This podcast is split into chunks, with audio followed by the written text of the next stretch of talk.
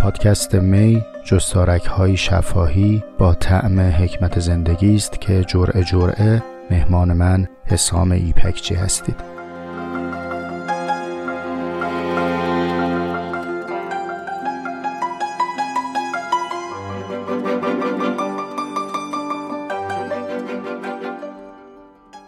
هم پیاله من سلام. امیدوارم که تندرست باشید با حال خوب این دقایق رو بشنوید. دیگه هم پیاله سلام شده بر وزن هم شاگردی سلام که ما بچه بودیم. همیشه اواخر شهریور آستانه شروع مدارس پخش می‌کردن. برای من که سرود عذا بود ولی احتمالا چون شما خیلی مدرسه رو دوست داشتید کیف می‌کردید.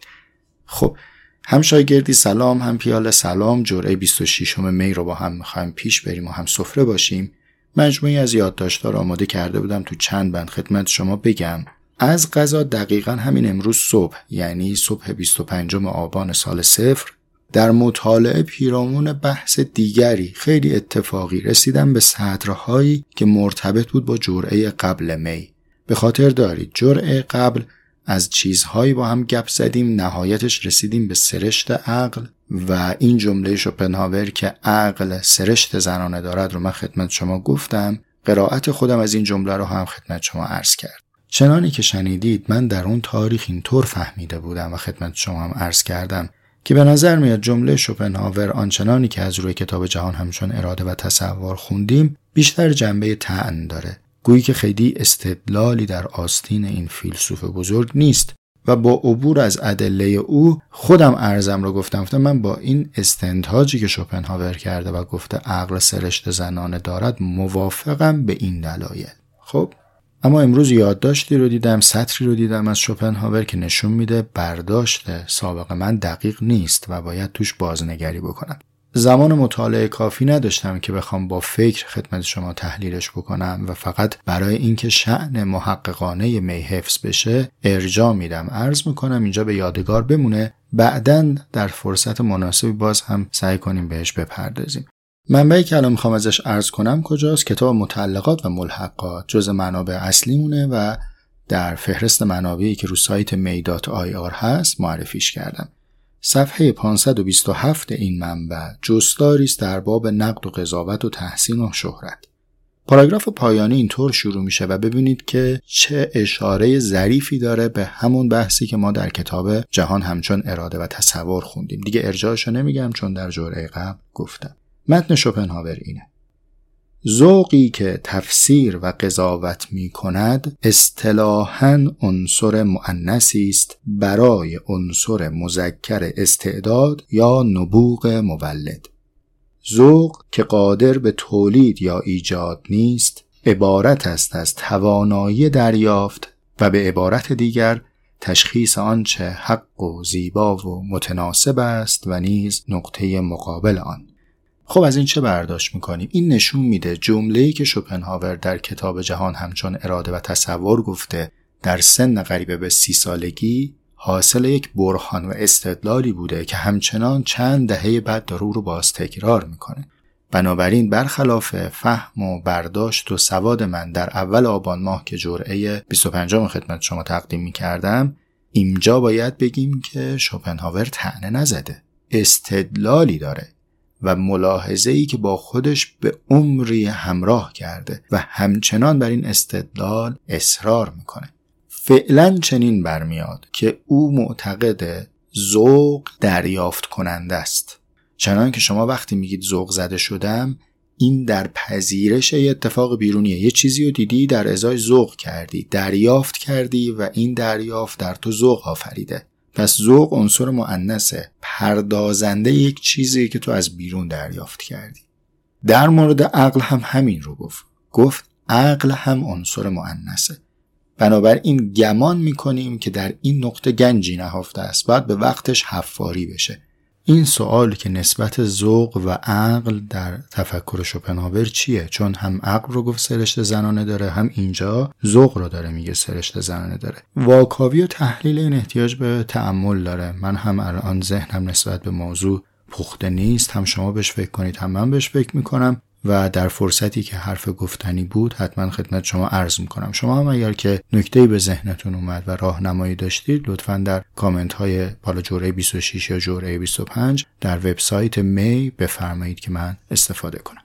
توجه هم دارید دیگه. وقتی شوپنهاور داره از عنصر مؤنث صحبت می‌کنه منظورش این نیست که بگه این منحصرا در جنس زن اتفاق میفته یعنی نمیده بگه عقل صرفا در زن است ذوق صرفا در زن است. داره از عنصر زنانه و عنصر مردانه صحبت می‌کنه. تو بازخوردهایی هم که در جرعه قبل از جانب شما به من رسید بعضیتون ارجاع داده بودید به مباحث آنیما و آنیموس در اندیشه یونگ. یونگ البته متأخر بر شوپنهاور یعنی یونگ شاگرد کسی است که او متأثر از شوپنهاور یعنی جناب فروید. ولی لزوما این که من بخوام بگم که یونگ از شوپنهاور برداشت کرده و پرورونده و چنین حرفایی رو زده احتیاج به مطالعه داره. من الان براش قرینه ای ندارم ولی می‌خوام عرض بکنم که بله قرابت زیادی داره با همون بحثای آنیما و آنیموس که یونگ به اونها اشاره کرده. خلاصه این بحث رو به همین میزان اکتفا کنیم و بریم به سراغ گفتنی های جرعه 26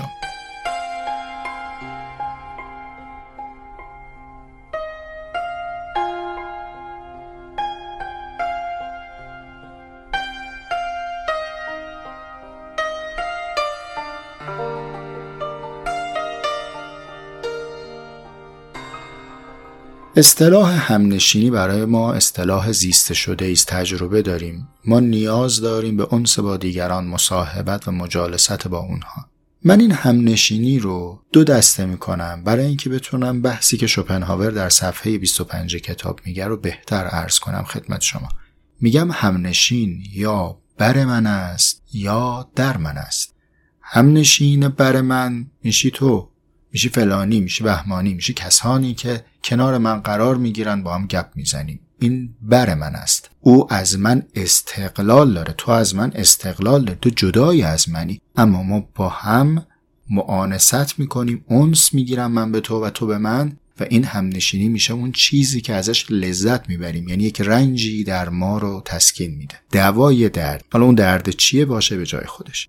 اما این تنها همنشینی ما نیست. ما یک همنشینی هم با خود داریم و اون چیزی که در اندرون خودمون ذخیره کردیم. حالا اگر که اون همنشینی که داریم تجربهش می‌کنیم اکنون همنشینی نامطلوبی باشه تجربه کردیم همگی. با کسی همنشین شدیم که معذب بودیم در کنارش.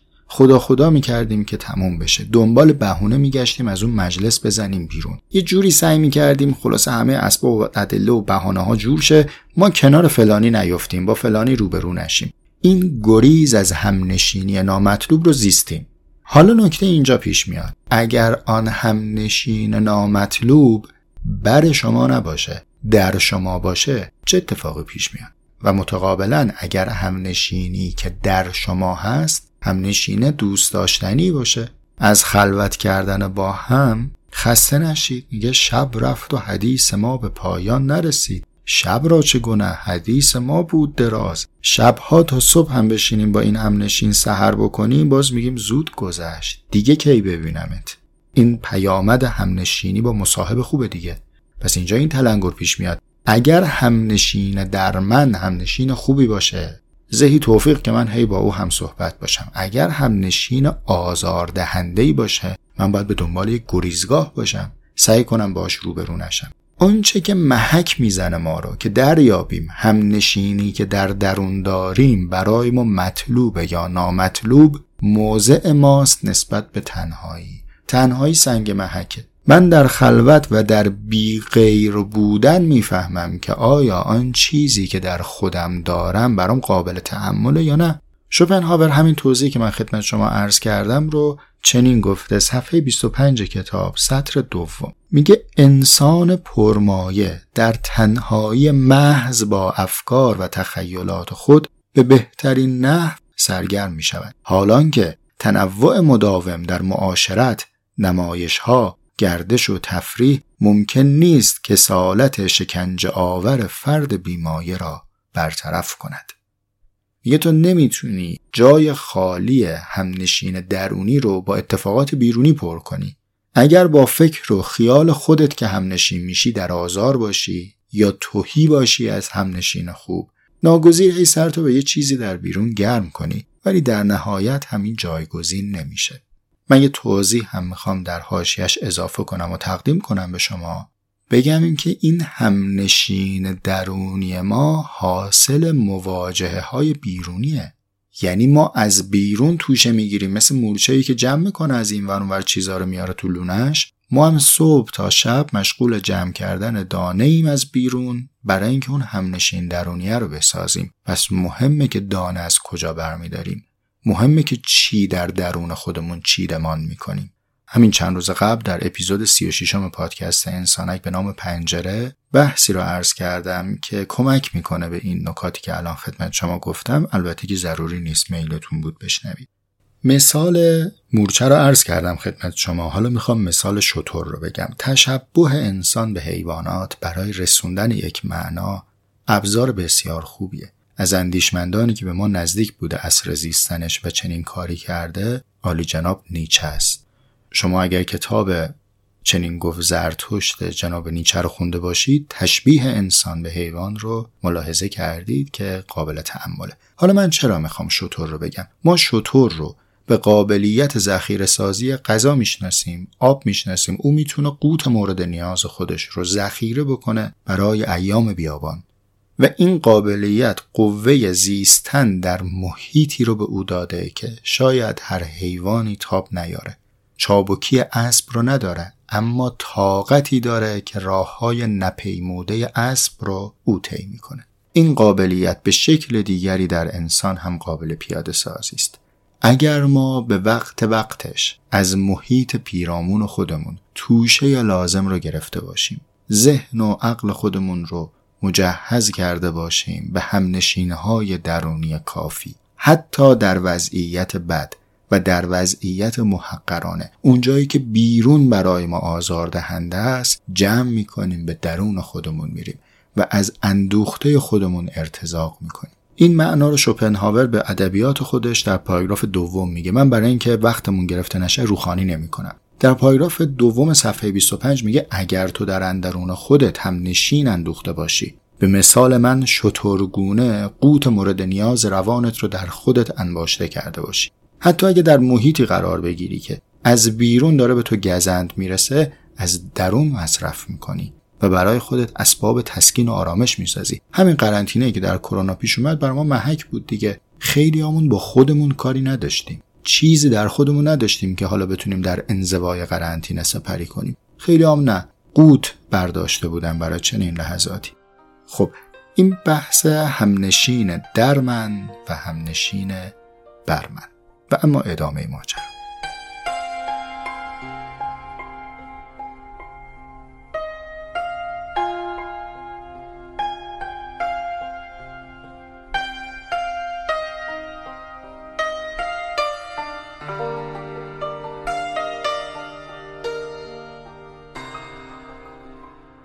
خب اما برسیم به مؤخره جرعه 26 هم. در صفحه 25 کتاب در باب حکمت زندگی شوپنهاور جمله رو نقل کرده از جناب سقرات من به بهانه این جمله عرایزی دارم ملاحظاتی دارم در خصوص موضوع جذاب و دلانگیز مینیمالیسم که وعده ما با شما باشه برای جرعه بعد. در این مورد با هم حرف بزنیم. اما تو این جرعه به عنوان حسن ختام می‌خوام از نگاه شوپنهاور به سقرات بگم و نتیجه بگیرم ازش. اینم بحث قابل توجهی سعی می‌کنم کوتاه بگم که به جنبندی برسیم. ببینید در کتاب متعلقات و ملحقات ابتداش مجموعه یادداشت های شوپنهاور هست که در باب تاریخ فلسفه گفته. مثل اغلب کسانی که به فلسفه اندیشیدن سقرات رو مورد توجه قرار داده اما نه خیلی به تفصیل.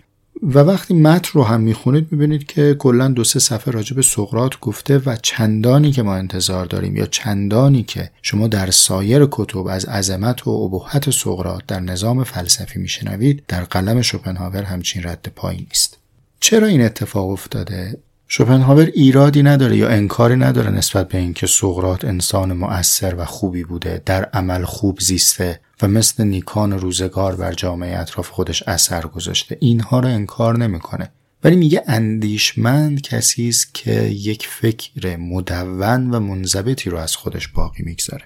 چون اگر تو بخوای به شفاهی گفتن حکمت اکتفا کنی بعض رو در خاک ناقابلی کاشتی بعض رو در گوش این معدود افرادی که از تو میشنوند کاشتی و دیگه از این حلقه اطرافیان که تعداد کمی هستند اگر بگذریم دیگران همه با واسطه با تو در تماسند. به چه واسطه ای به واسطه نقل قولی که آمیخته است به فهم و ادراک این مستمعین. بنابراین میگه دقیقا این تعبیرش میگه تنها با نوشتن. این یگان نگهدار راستین اندیشه است که میشه اندیشه ای رو تثبیت کرد و به دیگران رسوند. در واقع آن چیزی که امروز از سقرات در اختیار ماست فهم افلاتونه فهم دیگر شاگرد هاست فهم اطرافیان از سقراته و الا ما اصالتا دسترسی مفصلی نداریم بریم بگیم این مجموعه آثار جناب سقراته کافی ما مقایسه بکنیم این وضعیت رو با کسی مثل جناب هوسر استاد هایدگر یا خود هایدگر. ده ها هزار صفحه یادداشت از این دو استاد باقی مونده. هنوز بعد از چند دهه سپری شدن از مرگ این اساتید بخشی از آثارشون منتشر نشده. همچنان در حال خانش و مطالعه و آماده سازی برای چاپ و نشره این خیلی قابل توجهه. به نظرم اومد که این تلنگر شوپنهاور در مورد سقرات رو خدمت شما عرض بکنم و خودم هم بهش عمل می‌کنم. معکدا توصیه می‌کنم که کتبی فکر کنیم. بسیار اثر بخشه. کتبی فکر کردن به معنی کپشن نوشتن و بلاگری و پست نوشتن نیست. شما وقتی برای مخاطب می نویسی خواه ناخواه مطلب رو بزک می کنی و در ترازی می نویسی که طرف مقابل تو رو بفهمه. اما اینجا غرضمون چیز دیگریه.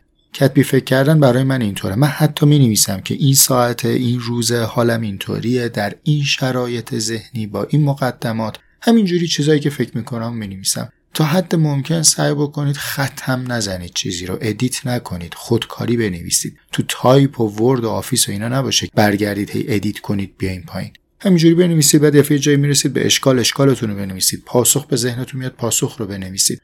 من بعضی وقتا وسطش میرم چای می‌خورم می‌نویسم. میگم الانم رفتم چای خوردم اومدم. چون این وقفه هم ممکنه اثرگذار باشه. باز اینا سلیقه من شما به میل خودتون بنویسید و بیاندیشید. تاریخ بر من خیلی مهمه. من آب و هوا رو می‌نویسم. چون هوا ابری باشه من یه جور دیگه فکر می‌کنم. تو طبیعت داریم زندگی می‌کنیم دیگه. گسسته از این عالم که نیستیم که. متفکر باشید برکار و برقرار باشید. اگر تا جرعه بعد حرف دیگری پیش نیومد و به متن دیگری نرسیدم وعده ما باشه راجع به مینیمالیسم صحبت کنیم. اگه موضوع دیگری پیش اومد که به موضوع دیگری می‌رسیم. می‌خوایم آزادانه و حر بیاندیشیم. خوب باشیم